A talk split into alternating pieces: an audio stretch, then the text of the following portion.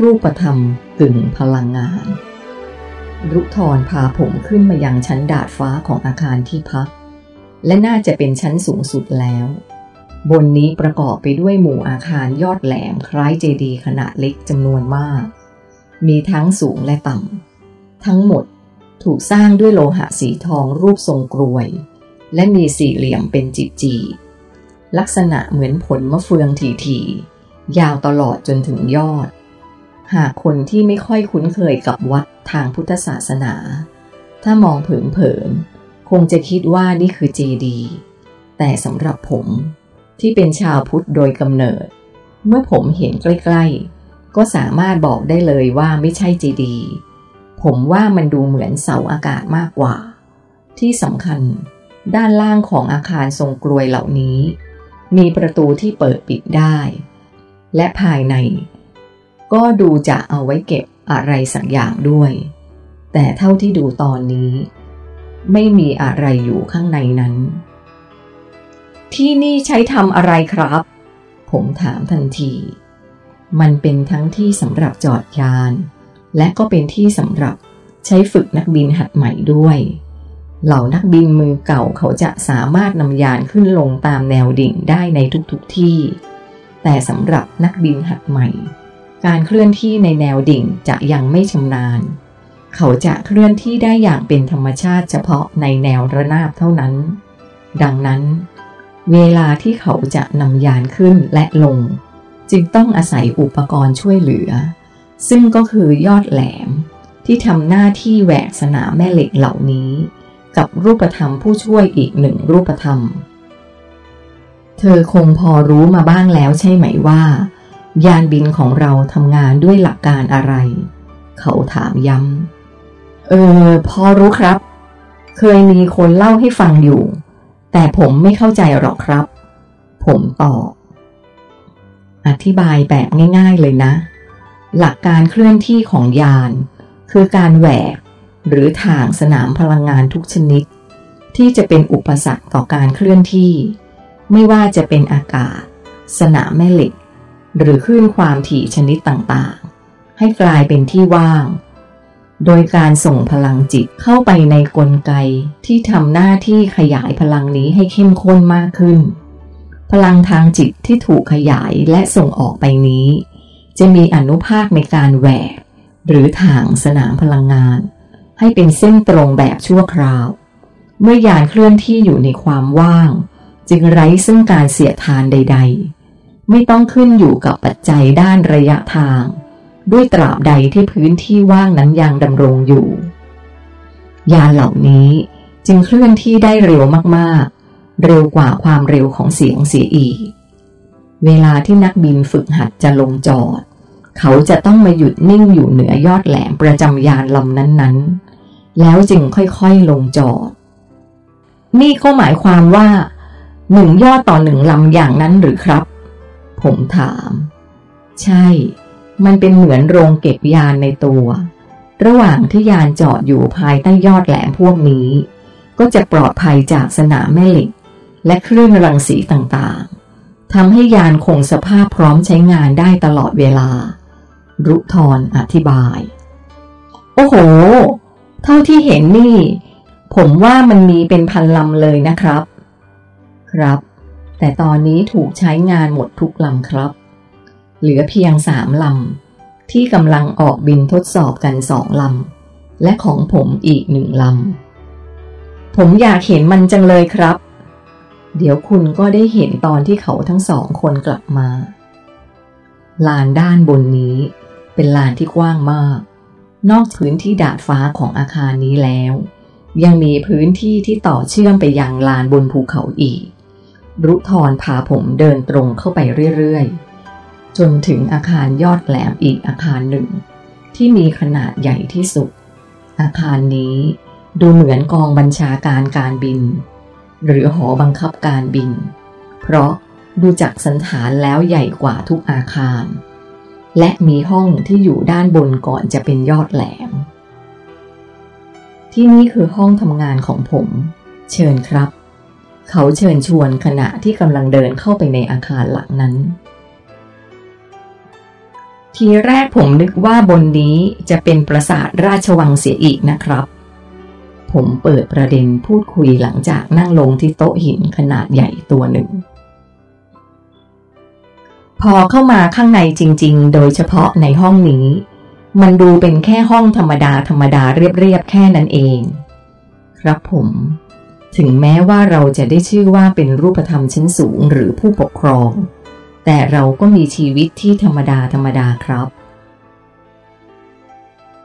คำว่าผู้ปกครอง ผมว่าอาจจะไม่ตรงกับที่ผมเป็นด้วยซ้ำถ้าจะให้ตรงตามความหมายที่แท้จริง น่าจะเรียกว่า ผู้ดูแลกลไกของจักรวาลให้เรียบร้อยมากกว่า ผมไม่เคยปกครองใคร ไม่เคยมีกฎข้อบังคับใคร และไม่มีใครอยู่ภายใต้การควบคุมของผม หน้าที่ของพวกผมคือ จะต้องเตรียมความพร้อมตลอดเวลาสำหรับทุกๆกรณีที่เป็นอุบัติเหตุของจักรวาล อันจะก่อให้เกิดความเสียหายต่อเนื่องเป็นลูกโซ่ ไปทั่วทั้งระบบ โดยเฉพาะตำแหน่งที่ตั้งของศูนย์กลางเอกภพนั่น คือที่นี่กับดาวโลกไกอาของคุณ เราจะต้องไม่ให้มีความผิดพลาดใด ๆ เกิดขึ้น ดังนั้น ลักษณะทางกายภาพของผม จึงเป็นรูปธรรมกึ่งพลังงาน คือไม่จำเป็นต้องมีการนอนหลับ ไม่ต้องกิน ไม่ต้องขับถ่าย แต่ยังต้องมีการสืบพันธุ์ เขาทิ้งท้ายด้วยประเด็นสำคัญทำไมยังต้องสืบพันธุ์หรือครับ ผมถามต่อ สิ่งนี้ยังเป็นสิ่งเดียวที่พวกผมต้องทำ เพราะร่างกายมีสภาพเป็นกึ่งรูปธรรม การเกิดหรือการปฏิสนธิ ก็ยังต้องอาศัยการก่อรูป แบบรูปธรรมที่จับต้องได้อยู่ แต่ก็จะมีกิจกรรมที่ว่านี้น้อยมาก อาจจะ 4-5 แสนปี หรือล้านปีถึงจะมีการสืบพันธุ์สักครั้งหนึ่ง ฮะ ล้านปี ผมอุทาน และการปฏิสนธินี้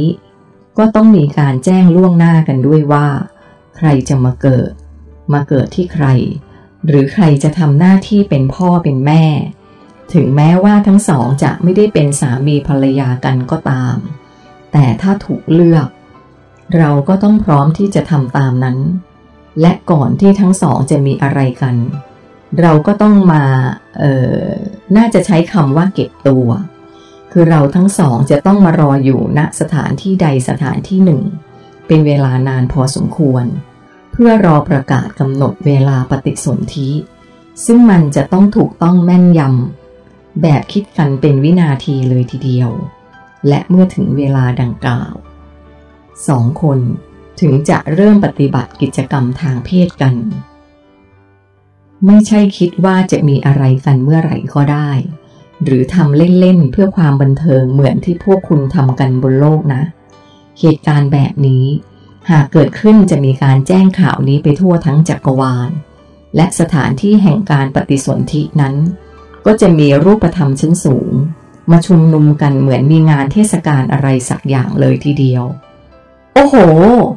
อย่างนี้กว่าจะมีใครมาเกิดในแบบที่คุณเป็น ก็น้อยมากเลยสิครับ ใช่ การเกิดของมนุษย์โลกเทิงร่านั้น ปกติก็ถือว่ามีน้อยอยู่แล้ว แต่แบบที่ผมเป็นนี้ ยิ่งน้อยกว่าไม่รู้กี่ร้อยกี่พันเท่า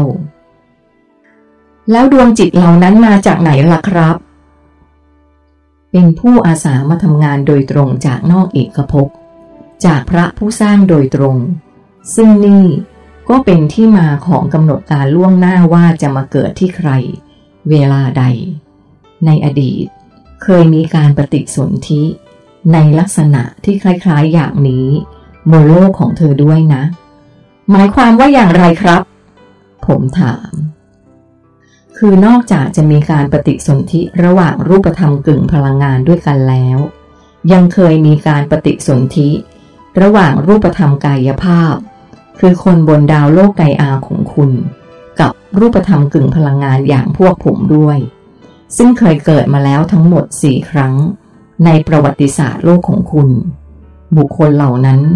จะได้ชื่อว่าเป็นมหาบุรุษ พวกเขาจะเกิดมาพร้อมกับภารกิจ และเรื่องเล่ามากมาย การมาเกิดของเขาคนนั้น มักจะมีการทำนายไว้ล่วงหน้ามาเป็นพันๆปี และลักษณะการเกิดของเขา ก็จะพิเศษกว่าคนทั่วๆไป คือจะมาเกิดในคันของหญิงพรหมจรรย์ ที่ไม่เคยมีสามีมาก่อนเท่านั้น และกระบวนการปฏิสนธิก็จะมีลักษณะเป็นกึ่งกายภาพกึ่งพลังงาน คือพูดง่ายๆ ฝ่ายหญิงจะรู้สึกเหมือนกับว่า เธอแค่ฝันไปเท่านั้น ซึ่งมักจะฝันว่า ได้มีอะไรกับทูตสวรรค์ ที่มีรัศมีส่องสว่างเรืองรองอะไรประมาณนั้น โดยบุคคลที่จะมาปฏิสนธิแบบนี้ได้ มักจะถูกกำหนดภารกิจ และบทบาทไว้ล่วงหน้าแล้วว่า เขาจะต้องมาทำอะไร ซึ่งภารกิจเหล่านั้น ก็ล้วนแล้วแต่จะมีผลต่อการเปลี่ยนแปลงครั้งใหญ่ ในโลกของคุณทั้งสิ้น คนสุดท้ายที่มาเกิดด้วยวิธีแบบนี้ คุณรู้จักเขาดี ใช่พระเยซูไหมครับ ผมรู้สึกว่าพระองค์ก็มีลักษณะการเกิดแบบนี้เหมือนกัน ใช่แล้ว เออ ผมกำลังคิดจะถามอะไรต่อ เอาล่ะเราพอแค่นี้ก่อน